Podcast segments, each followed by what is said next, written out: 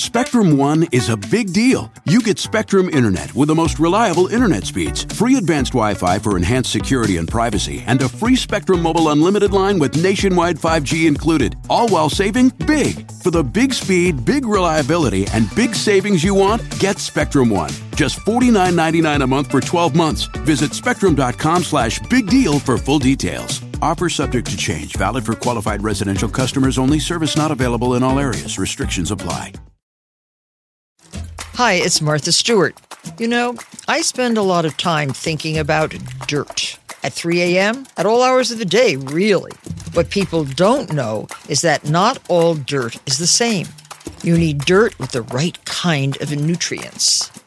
New Miracle-Gro organic raised bed and garden soil is so dense, so full of nutrient rich, high quality ingredients. Miracle-Gro is simply the best.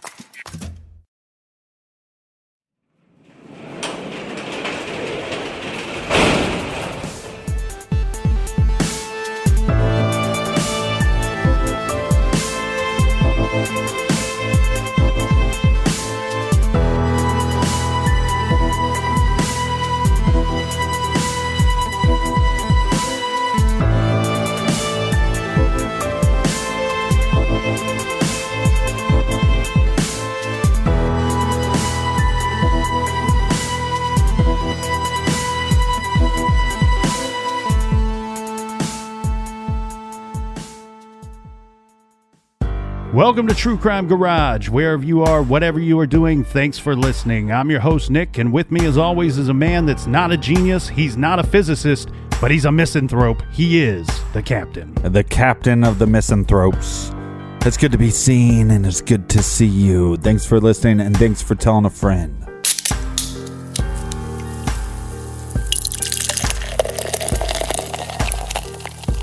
Beer of the week today, we are drinking Trippel by New Belgium Brewing Company, garage grade four and three quarter bottle caps out of five.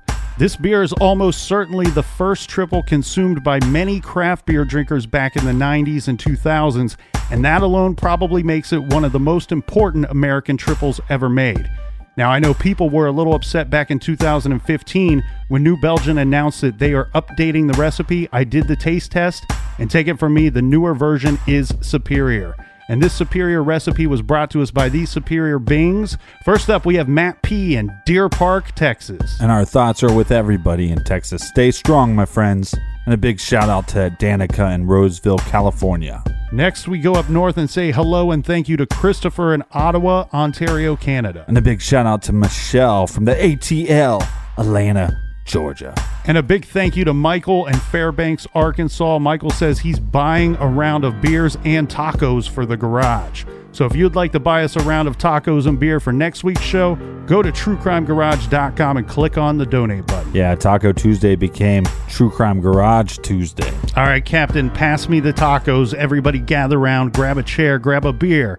Let's talk some true crime.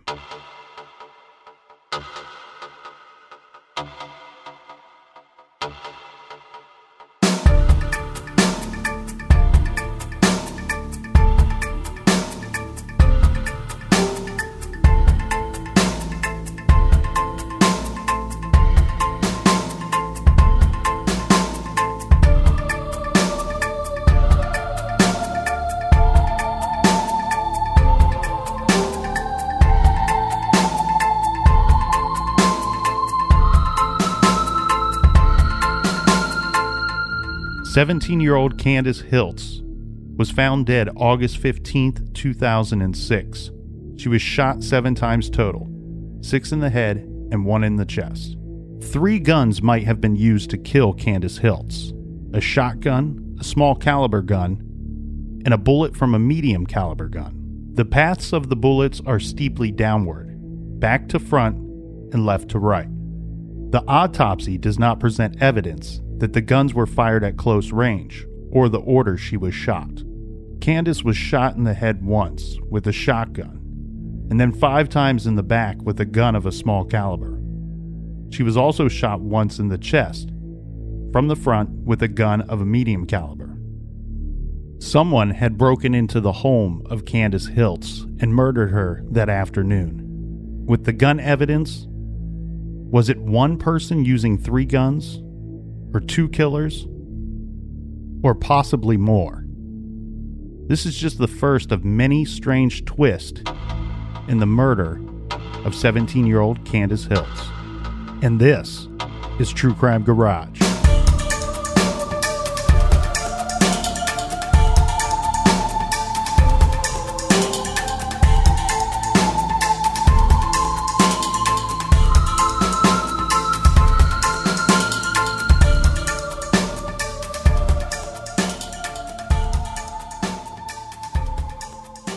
Candace Hiltz was born on December 22, 1988, in Cañon City, Colorado.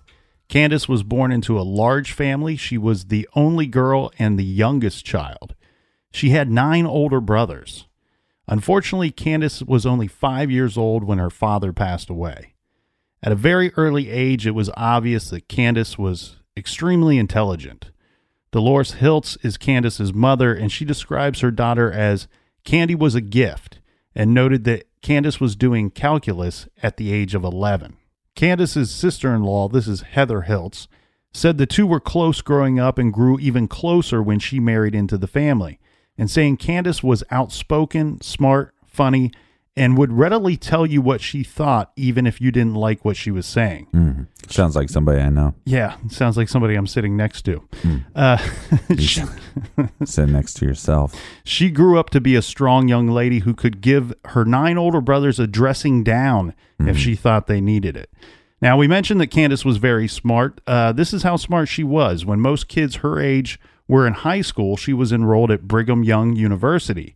When Candace was 16, she was halfway done with college, but then she got pregnant and then gave birth to a baby girl and named her Paige. This is in September of 2005.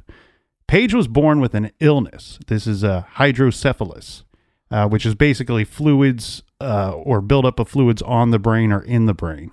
This meant that Paige would not likely live a very long life. Candace questioned her mother about how she could afford to continue to go to college and also care for her ill daughter. Mm-hmm. Dolores and Candace decided that they would figure out something, and Candace's mom never told her that she should drop out of school and just get a job and tend to the baby. No, Dolores told her daughter that college was, you know, her daughter's dream and that they would figure something out. So by the age of 17, Candace was a mom and still a college student, but now taking classes online through BYU. She was looking to fulfill another goal after BYU. She had just received an acceptance letter to Stanford Law School. So by the age of 18, she was going to graduate from BYU and then go on to Stanford Law School. Her dream was to be a Supreme Court justice. On August 10th, 2006, the sheriff department is going to show up at the Hiltz home and they have questions because they're looking for Candace's brother.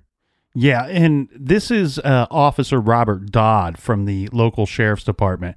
He's at the Hiltz home. Now, we have to set this up a bit before we get into this stuff. So, the Hiltz home is located in Fremont County in Colorado, which is policed by the Fremont County Sheriff's Department. Candace and her daughter Paige lived at Dolores Hiltz home. Remember, this is Candace's mother. I've read several newspaper accounts of this, and I'm still a bit fuzzy on who was all living at the home for reasons that will become clearer as we go. But according to the newspaper accounts, they are quoting Candace's mother, Dolores. Uh, Candace and Paige lived at her home along with a couple of her older brothers. Of those older brothers is James Hiltz, who is a very big part of our story. James suffered from some pretty severe mental illness. Mm-hmm. His mother describes this as he is very delusional and fearful of interaction with other people. And this fear or phobia of other people extended to his own family. James's mother says that at this time in August of 2006, James was living in a tent in the woods behind the Hiltz home. Now, this is a very rural area, so to be a little bit more clear, James was living deep in the woods behind their house. So maybe something a little bit deeper than just anxiety. Mm-hmm. Maybe some sort of schizophrenia. Possibly. That's what I would believe. And the reports I read, it sounds like they would often not see James for days. Uh, Dolores said James would rarely interact with anyone in the Hiltz family, he didn't have any close friends because he had this fear of interacting or being around other people. Dolores said James believed that some other woman was his actual mother, and this, of course, only distanced him further from the family. It sounds like this was a pretty long term condition that they had been dealing with for a long time uh, because it's often reported that Candace stood up for her older brother. Uh, because unfortunately, a lot of times people can be mean. So, anyway, back to the sheriff's department. Officer Robert Dodd was sent to the Hiltz home. He was there to question James. Uh, the reports are for trespassing and stealing some items. James entered somebody's home and took some of their property. Well, of course, James is not there for Officer Dodd to question him because he's living in the woods. Um, so Officer Dodd talks to Dolores and Candace. Uh, FYI, I should throw this out there. We would only end up with one version of this story. This would later come from Dolores. For some reason, Candace becomes upset with the officer. There could be a multitude of reasons for her becoming upset with him. Uh, maybe she didn't like the questions. Maybe it was possible things that were said about her brother that she didn't like. Yeah, and while she's also pretty young, and even though she's doing these more adult activities like going to college and stuff, doesn't mean that she is mature for her age. Mm-hmm. Or, or what I, you know, what I think is probably most likely, Captain, if this story is in fact true, mm-hmm. it's probably the way the officer was treating Candace's mother, Dolores. That's my guess. Yeah, You know, the officer, when told why Dolores could not produce her son James for questioning, you know, I can't tell you where James is except he's living in a tent somewhere in the woods. You know, probably sounds strange and weird to the officer, almost like he's she's hiding right. her or son. she's lying. Uh, so anyway, Candace gets loud with the officer. There is there is now a, lar- a loud argument going on between Candace and Officer Dodd. Well, and sometimes you become pretty protective of individuals that are very protective of you. Mm-hmm. So that could be Apparently, at some point, Dodd threatens to arrest Candace, and she for what? well, you know how these things probably go down when an officer is not getting Yeah. the answers that they want. I, I can just kind of picture this thing working out in my head, right? He shows up, he's looking for James, he questions the mother. He, I can't tell you where he is except for he's living in the woods. Sounds like a made up story. The officer gets upset with the mother, probably threatens her with some kind of obstruction of justice situation. Right. Then we have Candace stepping in to defend the mother.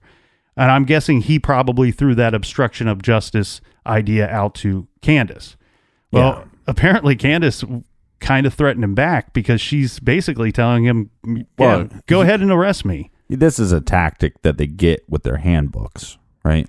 I, I hope not. No, they do. It- It's a the handbook is called uh, "Cops with Small Dicks" handbook, and when they feel threatened by you know a 16, 17 year old female, uh, they have to pull out these. Uh, You're obstructing justice. I'm going to arrest you. Yeah, I mean, I mean, I usually have the police backs, but this situation sounds to me like a bully tactic. You Well, know, like I- have run out of, I've run out. My brain is small, so I've run out of ideas. Now I'm Mm-hmm. just going to throw this. Well, I'm going to arrest you idea out there. Yeah, no, no. I look. I love cops. I love anybody that is willing to sign up to protect and serve. But again, that those those two words are not happening here. Who's he protecting? Mm-hmm. He's not protecting Candace or the mother, and he's not serving the the public by threatening people that he's questioning. Well, here's an idea. If you really want to find James, okay, yes, he's he's a thought to have broken into some homes and mm-hmm. stolen some pretty small items that are not extremely valuable. If you really want to catch James, isn't your best bet befriending the mother and family members of this guy who's potentially living in the woods rather than going in there and disrupting the whole situation and upsetting everybody? Well, and I also think you know you you have to show respect to get respect, mm-hmm. and so I think a lot of these times, you know that you know they, I think a lot of times people of authority will come in, not just cops, but well, they'll come in with the attitude that you. I deserve respect. It's like, well, look, show them some respect. Show them that you actually care.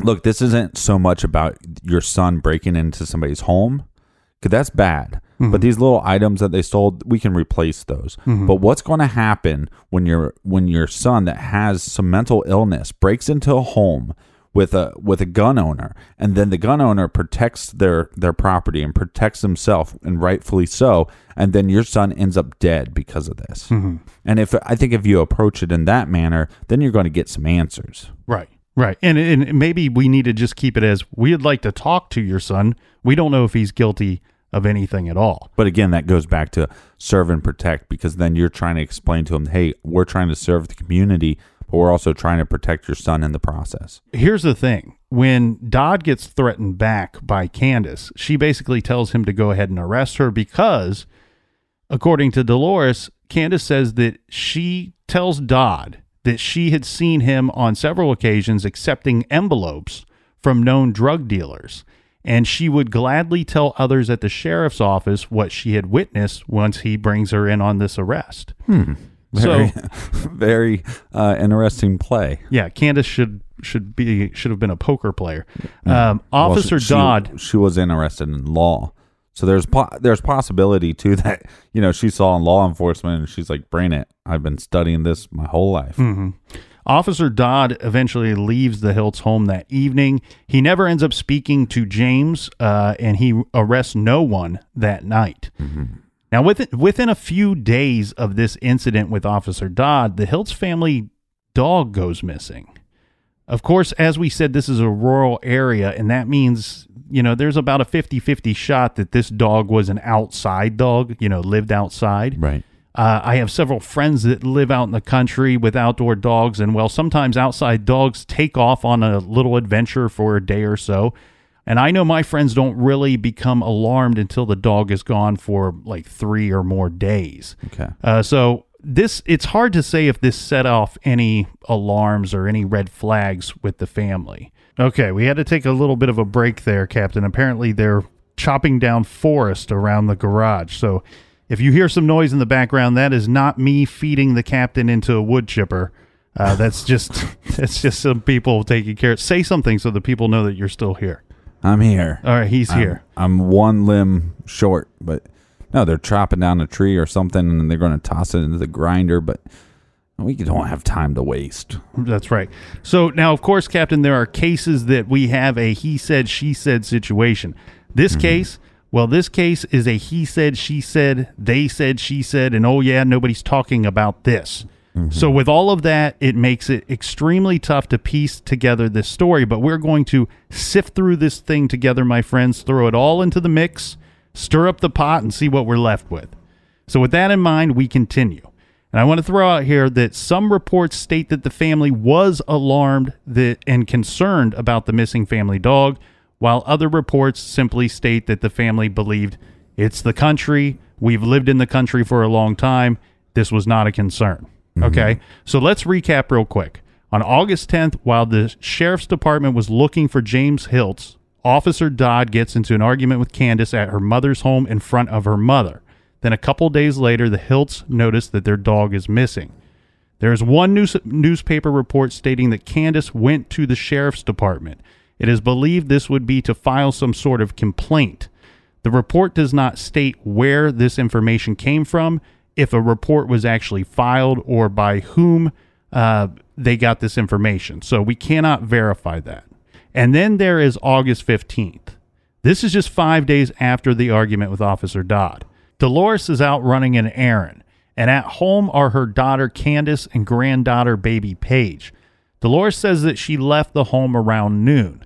She returned to the home a little after 3:30 p.m. that same day. When she arrived, she does not see Candace. Instead, she sees an obvious sign of a struggle. She hears her granddaughter crying and she makes her way through the house. Dolores notices blood.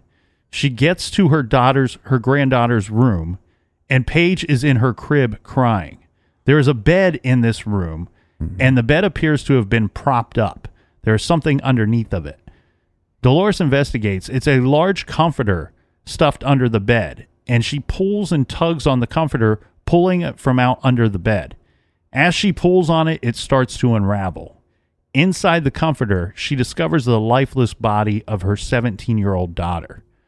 Dolores knows that it is Candace, but due to the injuries she, she sustained in her death, Candace is unrecognizable. Her face and head are a bloody mess. At some point, the authorities are called. The Fremont County Sheriff's authorities responded more than one hour later. It took them a whole hour. Well, what's confusing here is what time was the call placed? Okay. Um, because Dolores says that when she found her daughter, that she, you know, she was stricken by grief, you know, shocked at, at the discovery, and she she basically fell to the floor and laid there holding uh, Candace's hand for some time. Uh, I'm unclear as to who called 911 um, and and at what time that that call was placed. But the reports that we can see state that sometime about an hour to a little more than an hour after Dolores returned home is when the sheriff's department arrived. On the scene, we have uh, we have deputies Briscoe and Dodd. The Fremont County coroner, this is Dr. Dorothy Twillman, uh, followed shortly behind. This was an obvious homicide from from the get go. The first report to come out in the newspapers had little real information and was wrong. Uh, it, it simply stated a girl's body was found dumped in a remote area of the county. Even though there's a lot of reasons to speculate and question a lot of things in this case, I don't find this as anything of importance. Uh, more than more than likely, what happened is the sheriff's department offered little in the way of information, and the paper just ran with the story. Right. They just went with speculation instead of facts. Yeah, the reporter was probably just told that they had found an unidentified girl who had been murdered. Um, the next reports were accurate with no, you know, with with again no real detail, simply stating Candace Hiltz, 17, died of multiple gunshot wounds on August 15, 2006, in the family home in Copper Gulch uh, area, 25 miles southwest of Cañon City. Well, you were telling me earlier too that a lot of reports uh, reported Candace as 16. Yeah, Like they couldn't even get the age right. Yeah, there's several reports that say she's 16 and some saying she's 17. Years later, Candace Hiltz mother, Dolores Hiltz, discussed with the Daily Record about her daughter's murder, describing how she was the one who had found her daughter and that it was something she will never forget, stating that she had found her wrapped in a blanket underneath of the bed. It was after Candace Hiltz was found that authorities began searching the area and they found the family dog. Um, unfortunately, the Thor- the authorities found the dog tied up to a tree in a place that quote you wouldn't have seen him. Uh, the dog was tied to a tree and killed with possibly an axe or some kind of hatchet. Now, detectives are working on a new theory after having found the family dog tied up to this tree in the woods behind the house. That someone had either targeted the Hiltz house for a possible burglary or targeted Candace for murder. The killer or killers who had done this took the dog and killed it a day or a couple of days before forcing their way into the home and killing Candace. They- Premeditated. okay. yeah, they they also yeah premeditated break-in or premeditated murder. They had also found that someone had forced their way into the home using a crowbar or pry bar on a door, forcing it open to gain entry into the residence. At some point, Detective uh, Bruce Briscoe told Dolores that authorities believed her son James Hiltz was a person of interest in the case, and they mounted a search to find him.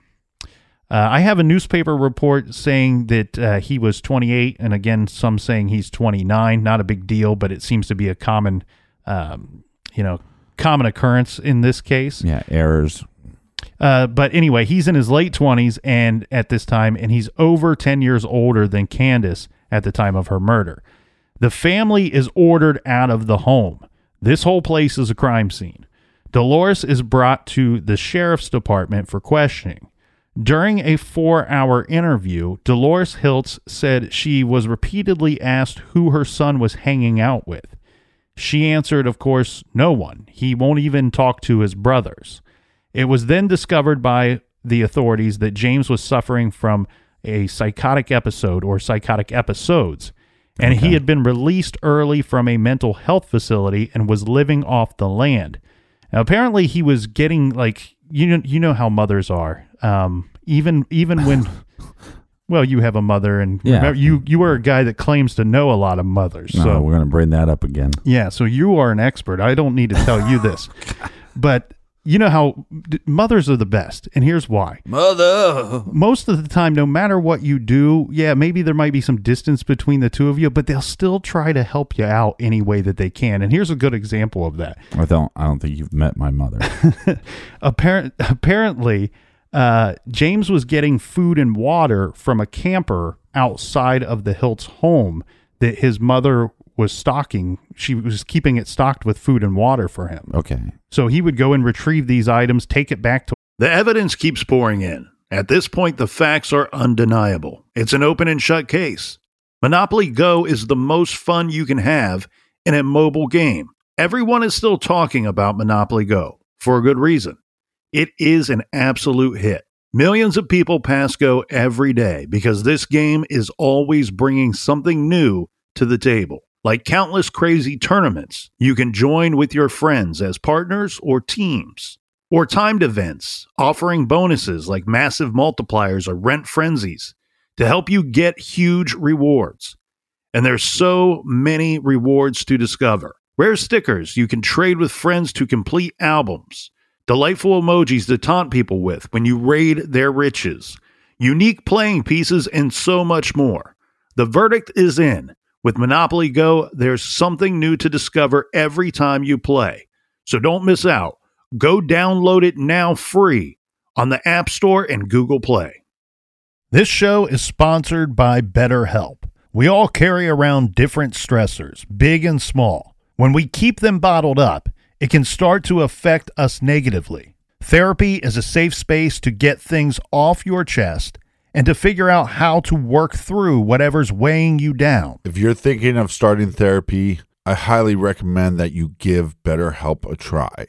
It's entirely online, designed to be convenient, flexible, and suited to your schedule. Just fill out a brief questionnaire to get matched with a licensed therapist and switch therapists anytime for no additional charge. Get it off your chest with BetterHelp. Visit betterhelp.com slash garage today to get 10% off your first month. That's BetterHelp, H-E-L-P dot com slash garage. This show is proudly sponsored by BetterHelp. Check out betterhelp.com slash garage today. Do you want to set your child up for success? Of course you do. That's why you need to check out IXL Learning today. IXL Learning is an online learning program for kids covering math, language arts, science, and social studies. IXL is designed to help them really understand and master topics in a fun way. It's powered by advanced algorithms. IXL gives the right help to each kid, no matter the age or personality. There's one site for all kids in your home pre K to 12th grade. Kids could use it at home on their computer or on an app on your phone or a tablet. No more grading those worksheets. IXL grades everything for you. One in four students in the US are learning with IXL. IXL is used in 95 of the top 100 school districts in the US. I love recommending IXL learning. Kids can learn at home or on the go. And all my friends and family that are using it absolutely love it because it's so easy to set up and so easy to use. And even the kids that I've recommended it to their parents have told me, hey, Captain, thank you. I was having problems in math and my parents couldn't help me, but IXL could. Do you want to get your kids back on track or do you just want to get your kids ahead? Do so with IXL Learning. Make an impact on your child's learning. Get IXL now. And True Crime Garage listeners get an exclusive 20% off IXL membership when you sign up today at IXL.com slash garage. Visit IXL.com slash garage to get the most effective learning program out there at the best price. Check out IXL.com slash garage today. Warmer, sunnier days are calling. Fuel up for them with Factor's no prep, no mess meals. Meet your wellness goals in time for summer thanks to the menu of chef crafted meals with options like Calorie Smart, Protein Plus, and Keto. Factor's fresh, never frozen meals are dietitian approved and ready to eat in just two minutes. So no matter how busy you are, you'll always have time to enjoy nutritious, great tasting meals. With 35 different meals and more than 60 add ons to choose from every week, you'll always have new flavors to explore. Crush your wellness goals this May with dietitian approved meals and ingredients that you can trust. Make your day delicious from breakfast to dessert. Stay fueled with easy, nutritious options. Treat yourself to restaurant quality meals that feature premium ingredients like filet mignon, shrimp, and blackened salmon. I am new to Factor and I have been loving every minute of it. I have a problem, and it's called lunch. Some days I need a pack of lunch, and some days I work from home. Whether I'm at home or whether I'm on the go, Factor is fueling my lunch from now on. Head to factormeals.com slash truecrimegarage50 and use code truecrimegarage50 to get 50% off your first box, plus 20% off your next month. That's code truecrimegarage50 at factormeals.com slash truecrimegarage50 to get 50% off your first box, plus 20% off your next month while your subscription is active. Wherever he was camping in the woods, and she wouldn't have to worry about him starving to death out there. Right, and then she'd also know if he took the food. Yeah, So that he's still that's that's smart. I didn't even think Yeah. about that. Uh, she told detectives that James uh, didn't come to the house, wouldn't come to the house, wouldn't talk to anybody in the family. Also, telling them that uh, he's delusional and he thinks that Dolores is not his mother and some other woman has replaced her. So with any mental break, one could assume that almost anything is possible. But uh, what doesn't add up here is okay. One, how is he getting this crowbar to break into the house, and wouldn't he know a better way to get into the house? And then also, where is he coming up with these three guns? Do we have any evidence that he has three guns? There's a lot of questions here, uh, and we can get back into this right after this quick beer break.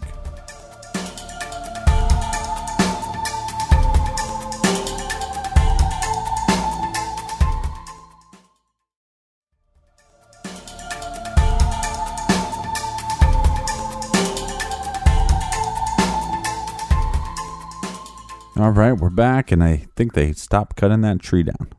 All right, so we are hunting for James Hiltz. The Fremont County Sheriff's Office announced that they were searching for James Hiltz, stating deputies and additional law enforcement search teams were searching for James, calling him a person of interest in the death of Candace Hiltz. Deputies and other law enforcement searchers were looking for James Hiltz in the area of Deer Mountain and Copper Gulch. They described him as 5 foot 10 inches tall, 155 pounds with blonde hair and blue eyes. He was believed to be in possession of at least two firearms. He was, of course, considered to be armed and dangerous. They had not filed any murder charges against James at this time, however, and a couple of officers off the record stated that they did believe that James had murdered his sister. Well, they found him on Friday, just a couple days later, and the Well, back up a little bit because I mean, you know, again, what was their proof that he had guns? Well, if if they're calling him a person of interest in this murder, she was obviously killed uh, by way of gun. Um, So, so they're assuming he has guns. correct. But I think you know what I'm getting at is that law enforcement obviously has the responsibility of protecting the public, but also by saying that this individual that has guns, that we have no evidence he has guns, and he's mentally ill, you might be setting him up for a situation where somebody runs into him and they don't catch him alive, is what I'm saying. And then if and, and if they don't catch him alive, well then we can just pin this on him and move about our day.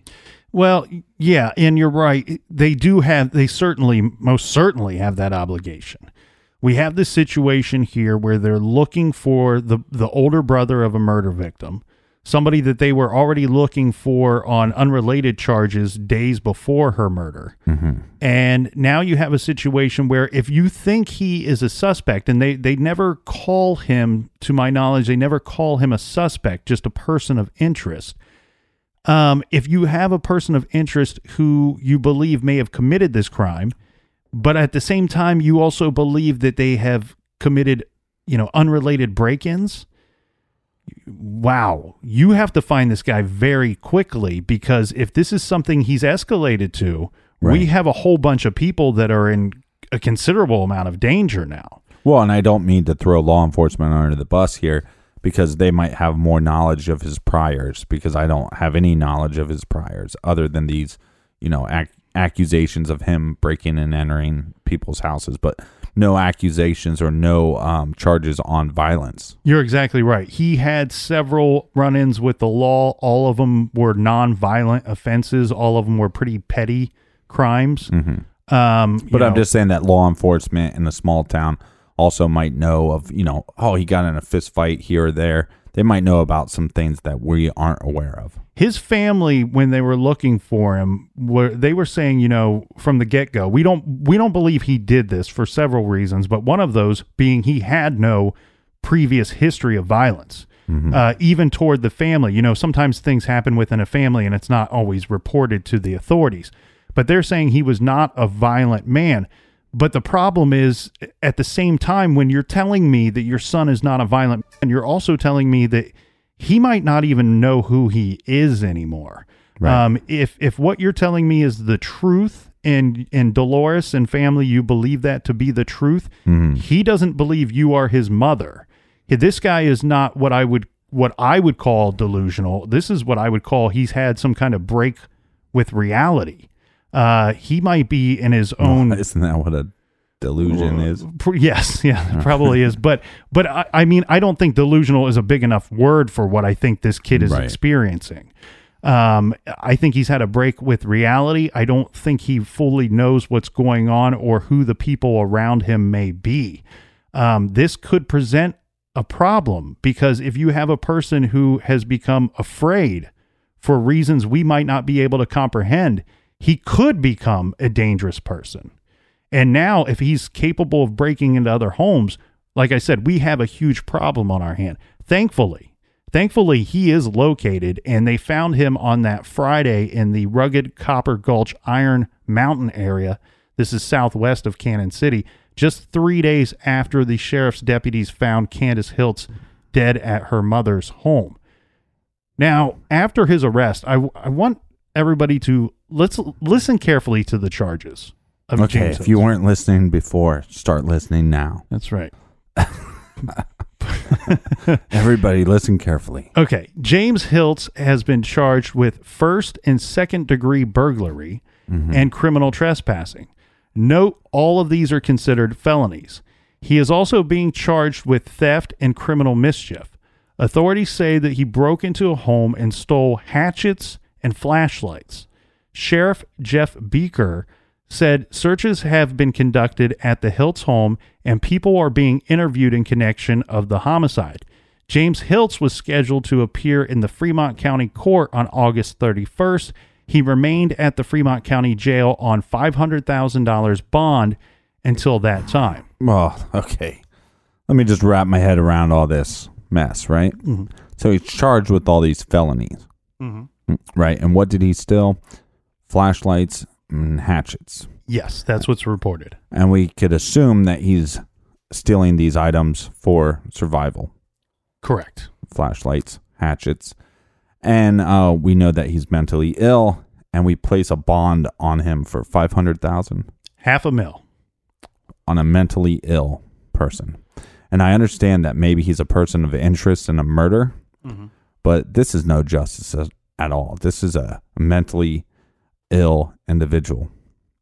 And you're charging him with these crimes where he was not attacking anybody, he was not violent towards anybody, and he was stealing stuff, survive, you know, trying to survive why he's going through this de- delusional state or possible mental break, like you called it. Mm-hmm.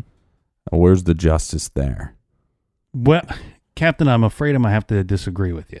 If if you're saying what I think you're saying, um, I, I I sympathize with what you're saying, and I sympathize with his condition as a as a citizen. You know, if I were living in the area, or if he were in my area and this went down, here's the way I got to look at it. He's arrested. He's picked up on a Friday. Uh, they he probably didn't get any type of court hearing until the following Monday. Uh, so that bond, I'm guessing, of five hundred thousand is set just six days after the murder of his sister. Now, I understand that these are lower level crimes that he's being held on. However, I do want to remind you some of those are considered to be felonies. And one thing that would be presented to the judge at the time is he is involved in a homicide investigation. Uh, we are talking to him about this. We're talking to his family about this, seeking information. Um, and furthermore, um, he could be a flight risk. And what I mean by that is, Well, definitely. No, I'm not. Look, I'm not arguing with the idea.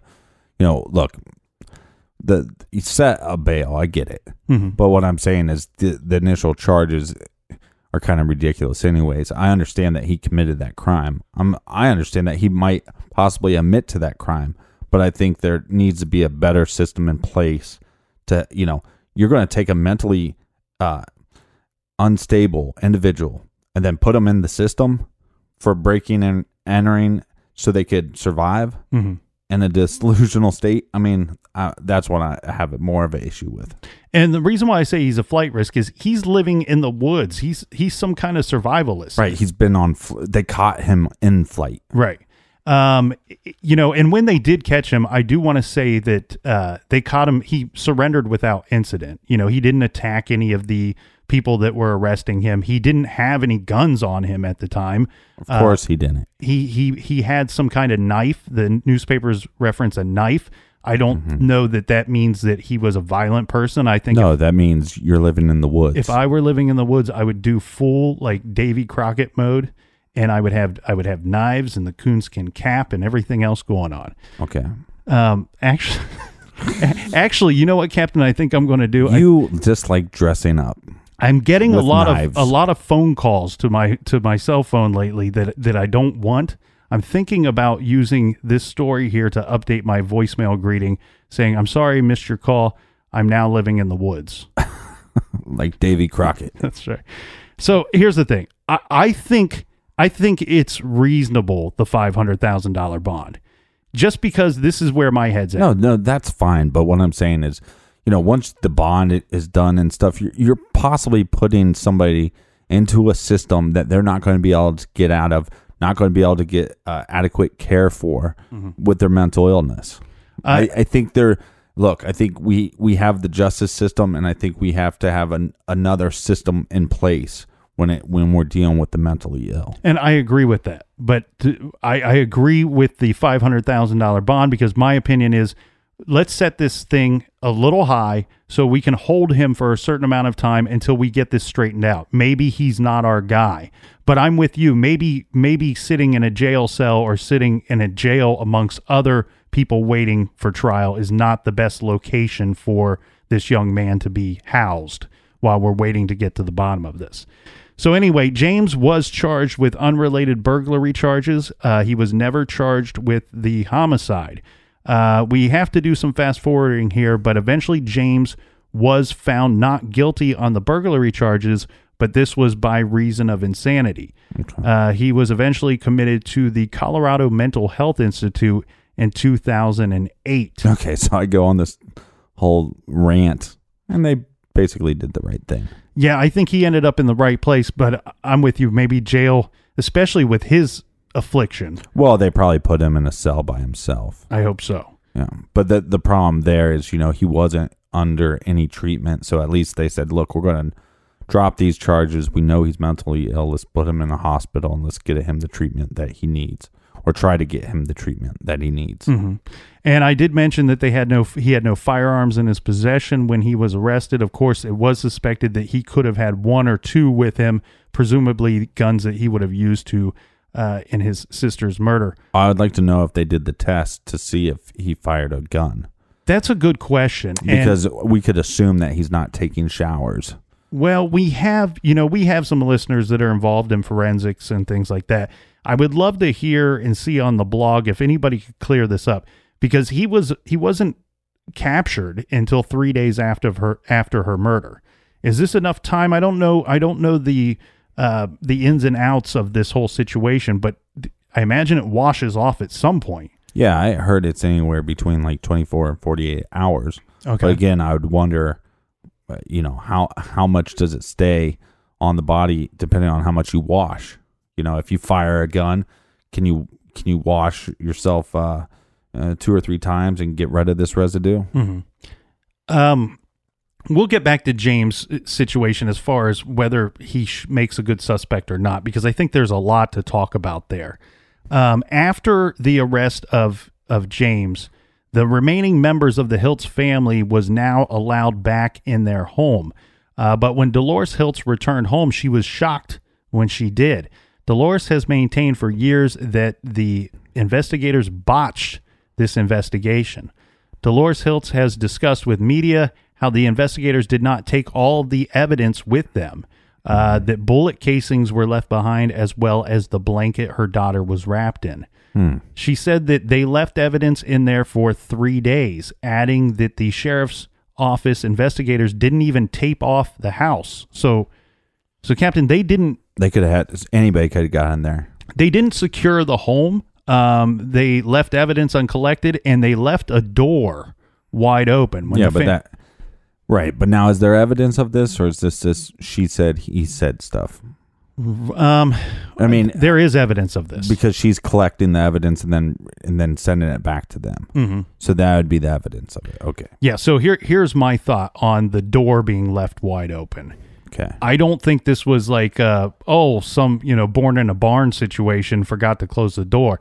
I think this was probably the door that whomever accessed to enter the home to break into the home, it was probably busted up enough that it couldn't be just closed and locked, simply closed and locked, but they could have boarded it up in some fashion so that people c- couldn't enter the home while there's nobody there while they've told the family to, to vacate. Right, but in law enforcement's defense, I mean, it could have been one of those things where, oh, I pulled it shut and it seemed like it was going to stay shut. Mm-hmm. Um, but then wind open up the door. So Now- it could be that case. I mean, my front door is the same way. Like if you go outside and you shut the door behind you, if you don't lock it, it has a possibility of blowing open just from the wind. Mm-hmm.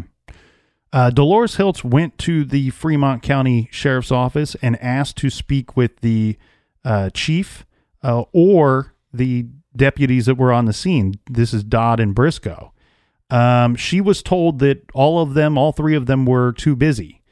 And she insisted on staying there until someone talked to her. She said finally a young officer came out and she told him about her concerns. Now, her concerns are she's gone home, the place was unsecured, and there's evidence still there. That's what she's trying to report to them in person. And she's she's getting nowhere with this. She tells the young officer her concerns, and nothing happens. So when no one called or no one came out to the house, well, Dolores Hiltz and her son, this is her son Jonathan, they went to a store to buy plastic bags and bagged up bullet casings themselves to eventually take them to the officers. She said in those three days, the investigators that were there searching the home, they only took about 15 things uh, in two envelopes and a they took a piece of paneling and a piece of carpet. And she said, that's it. Now, Jonathan Hiltz, this is her other son, had taken forensic crime classes. So the two of them, they put on protective booties and, and gloves, and they methodically photographed and bagged all of the evidence that was left and placed it in a plastic container uh, with an evidence log. They, they, you know, so they, whatever they didn't take, Yeah. you know, here's what they didn't take. There was a white computer speaker with blood on it that had been used to prop up the bed. This was the bed she was found underneath. The uh, the blanket that uh, Candace was found in, wh- where her body was found, uh, was still at the home. There was a shotgun casing in the baby's cradle. Uh, all the evidence they found, as I said, was tagged and bagged, and it was put in a container. Later, Briscoe showed up with a search warrant and asked where the container of evidence was, and Dolores gave it to him. Okay. Now, the, the- Dolores has a very good quote uh, when asked about this by the media. She said, "I'm I'm thinking seasoned cops don't leave evidence, and these are not rookie officers." Um, that statement's very true. Right. So, it, it- but what is she implying by that? What she's implying is that it it looks like her and her son were able to find more evidence than what the the police left with. Yeah. No, no, no. I think that, but I think there's maybe they left this on purpose. Right, right, right. I'm sorry. That's that's exactly what I believe she's trying to tell all of us is that she would have expected some, you know, some do good Boy Scout cop to maybe show up and not know what he's doing and Hey, overlook some of these Hey, things. the do good Boy Scout always be prepared. He would have collected the evidence. That's right. Sorry He- about that. yeah, I apologize. Gonna throw the whole uh, Webelo Scouts under the bus. I'm a rude person. yeah, you, Feed me into the wood chipper. you, yeah. I already lost a limb. It's now your turn, my friend. Uh, but I think you, I think you're right on. You're spot on there, Captain. She's she's pointing out these guys have been around the block too long. They've been on the job too long. Uh, it almost seems like they weren't willing to take this stuff with them for whatever reason. Who knows? Right. So that kind of goes with the whole conspiracy theory about this case, though, is that you're if you're looking for this individual that's breaking in and entering into houses and stealing these little, you know, flashlights and whatnot, then um, this young girl kind of runs her mouth to this cop, and then the cop decides, hey, you know what? I'm going to teach this young girl a lesson, and that lesson is then it, we're going to murder you Mhm. for whatever reason. And I think maybe the it wasn't just her running her mouth, but did did what Candace said to that officer did it strike a nerve? Now point this out. So if she said, "Okay, well, well, I know that you're taking money from drug dealers, or I've seen this, or I can prove this, and I have other eyewitnesses," and then let's say there's more than one cop involved in this, then that cop has to tell his buddy cop, and he tells another buddy cop, and then they show up and they go, "Okay, we're gonna get rid of her," and guess what? We got an easy person to pin this on, her crazy brother. Mhm. And so when we get to the scene, oh, well, there's this evidence. We don't really want to have that all collected because this this evidence is going to start pointing. You know, you you can't hide certain facts. Just like, you know, there was three guns used in this murder. Mhm. So how did that happen? If it was just one individual, Right. you know, it becomes a you know, it doesn't make a lot of sense. So you got to connect the dots. Mhm. And and so by not collecting that evidence, it goes more towards that conspiracy theory that maybe the cops were involved. Well, and one thing that is very telling. So you bring up an interesting topic here because one of the big reasons why Dolores will point out amongst other several other details why her son James should not be a suspect Right. is that he he had no friends. He had no people that he interacted with. He didn't run around with anybody. And like you said, th- this this case, well, like I said earlier, this case is very strange because you have two almost completely different stories. You have the the story of the sheriff's department and you have the story of the Hiltz family. The one place where they do match up is it seems to be that the sheriff's department and the Hiltz family both can agree that two or more people committed this crime, mm-hmm. committed this murder. And the and verification of that is the sheriff's department asking Dolores, "Who does your son hang out with?" She's not, you know, it's not just where is your son, it's who does your son hang out with? Right. Because they know early in the get go, this thing was committed by at least two people. Mm-hmm. Well, Dolores on the other end will say that's why he's not a good suspect because he had no friends. He didn't hang out with anybody. He was afraid. He had a phobia of being around other people, of having relationships with people. It, it's that that is an interesting point where they actually match up in their beliefs. Right. Well, part of the police. Right. You know what I mean? So I, I think that's where it gets odd there. And and yeah, it, is it two or three people? I don't know. It certainly doesn't look like one. Um, and here's one of the other things that Dolores would point out when they're they're worried about her son James. Um, remember the the house was broken into. The Hiltz home was broken into. Somebody used a breaker bar, a pry bar, crowbar, whatever you want to call it, to break into this door, and then gets into the home. James Hiltz, when he did come in the house, uh, which apparently he did go back into the house on occasion, but this would only be when nobody was at the home. Right. Um, supplies. There was a butter knife that was hidden underneath a f- the front step uh, to the home, and he would use this butter knife to pop open the front door. Yeah. So he had no reason to you know, basically bust his way into that door. Yeah, that doesn't exclude him though, just because again, if he is in some manic state or some de- delusional state, you know, he might not even understand what he's breaking into. Mm-hmm. So it wouldn't be like, oh, well, I, I have no clue what's happening. Oh, I remember there's a butter knife here. He could be so far gone that he, you know he thinks he's breaking into a, you know, a, a castle or something. And that's exactly right. Th- those are the questions that come into my mind, and these are reasons why I cannot exclude James as a good suspect. I, I think he's, I think Uh, he's I mean, right the- up there. I think he's right. right up there. There's there's questionable things going on in this family. There's questionable things going on in this household, and I don't know that any of us have a clue what's going on with James. Um, here's the, here's the questions I I, I want to talk about. Okay, we already talked about that he he may not have had to have break breaking into the home. Now he he he's already went into other people's homes and he's stolen some items. Now we said that the dog appeared to have been killed with an axe or a hatchet. Well, one of the items or believed that he had stolen from these other homes was in fact a hatchet. And It's actually in one report states that he had stolen more than one hatchet.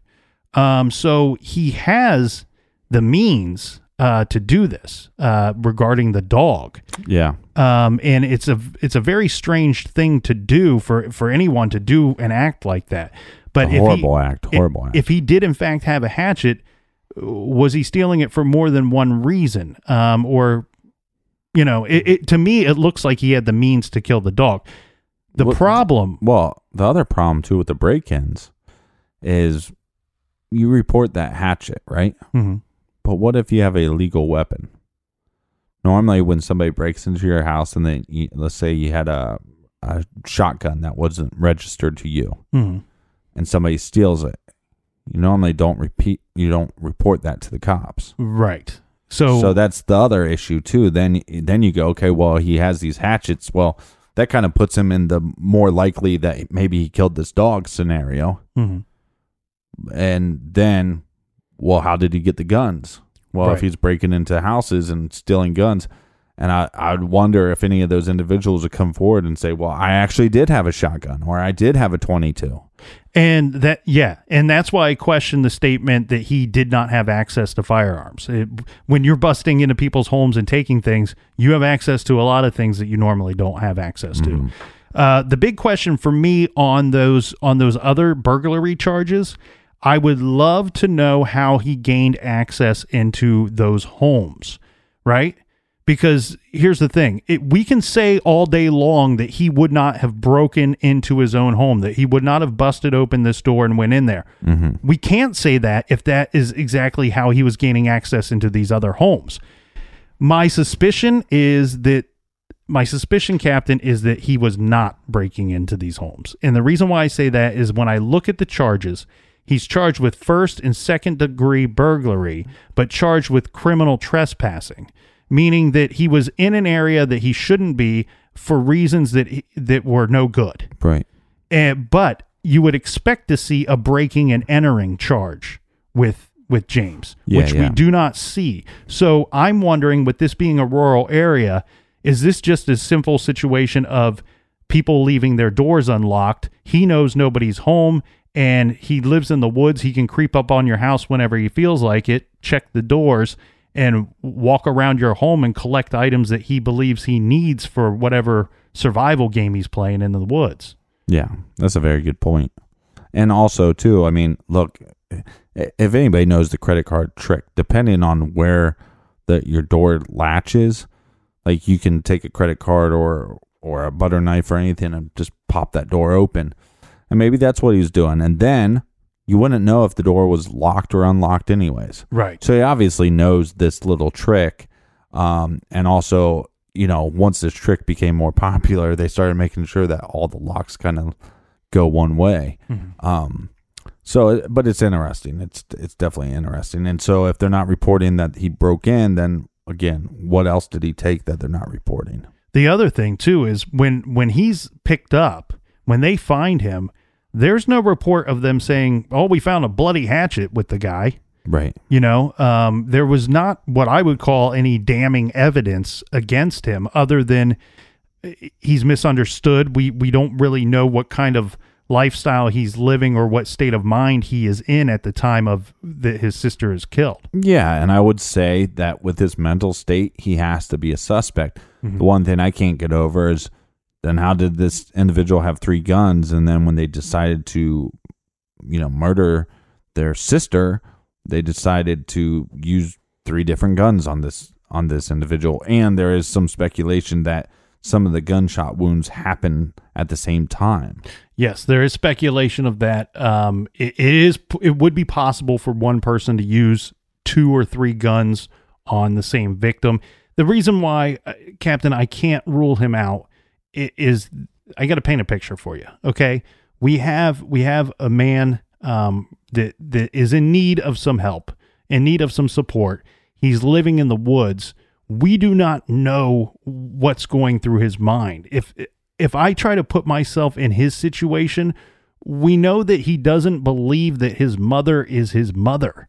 Can you imagine where you're waking up every day in the woods, you're sleeping in the dark forest every night, and you're waking up every day going, you know what? There's this house that's not too far from here. And it's full of these people that I've never met, that I don't know who they are. And they keep telling me that they're my family, that this is my mother, my sister, my brothers.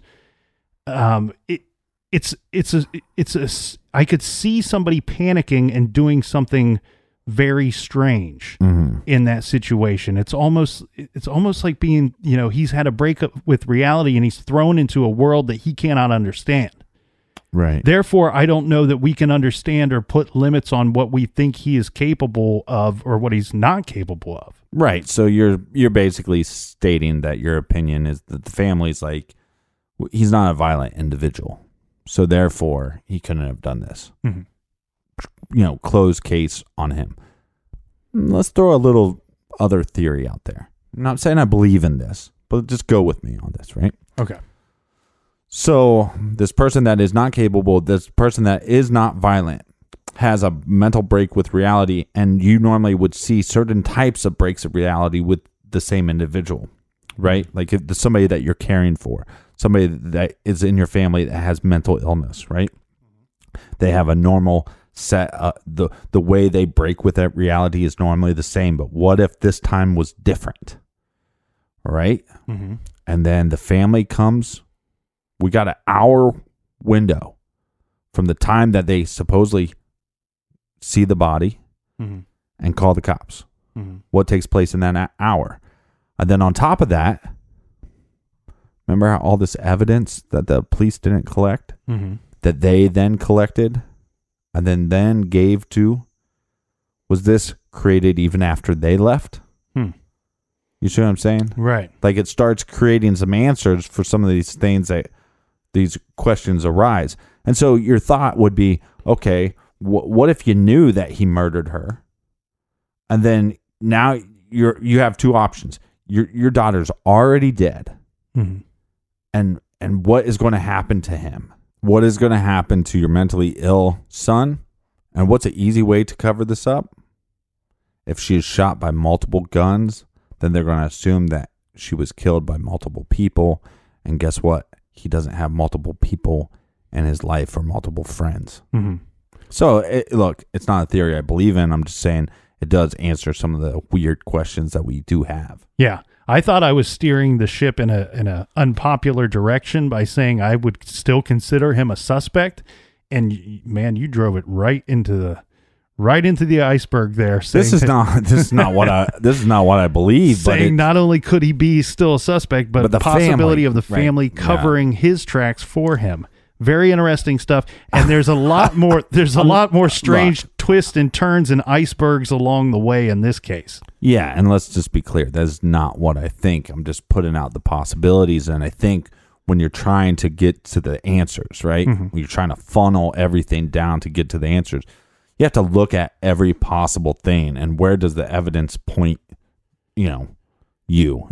So I, I, I think that's that's all I'm doing. And I think people should exercise that right and ex- exercise themselves in doing that more often with these cases you know to funnel into the truth. No, you're you're exactly right because this is a case that requires everyone to put on their thinking cap and you need a really big tall thinking cap for this this case because there's so many possibilities and so many just weird stuff. Um, Yeah, it's going to get pretty heated. I can't really explain it any more than weird stuff. All right. So for Yeah. more weird stuff, we'll be back in the garage tomorrow. and hopefully there's no wood chipper.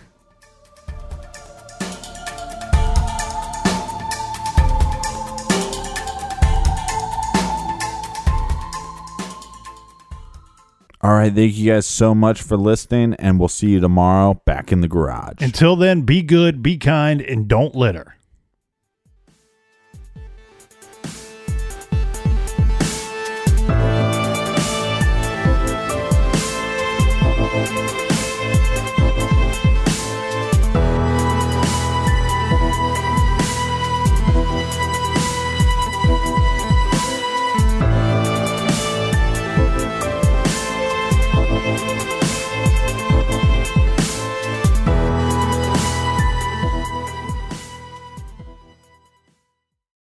Spectrum One is a big deal. You get Spectrum Internet with the most reliable internet speeds, free advanced Wi Fi for enhanced security and privacy, and a free Spectrum Mobile Unlimited line with nationwide 5G included, all while saving big. For the big speed, big reliability, and big savings you want, get Spectrum One. Just $49.99 a month for 12 months. Visit spectrum.com slash big deal for full details. Offer subject to change, valid for qualified residential customers only, service not available in all areas. Restrictions apply.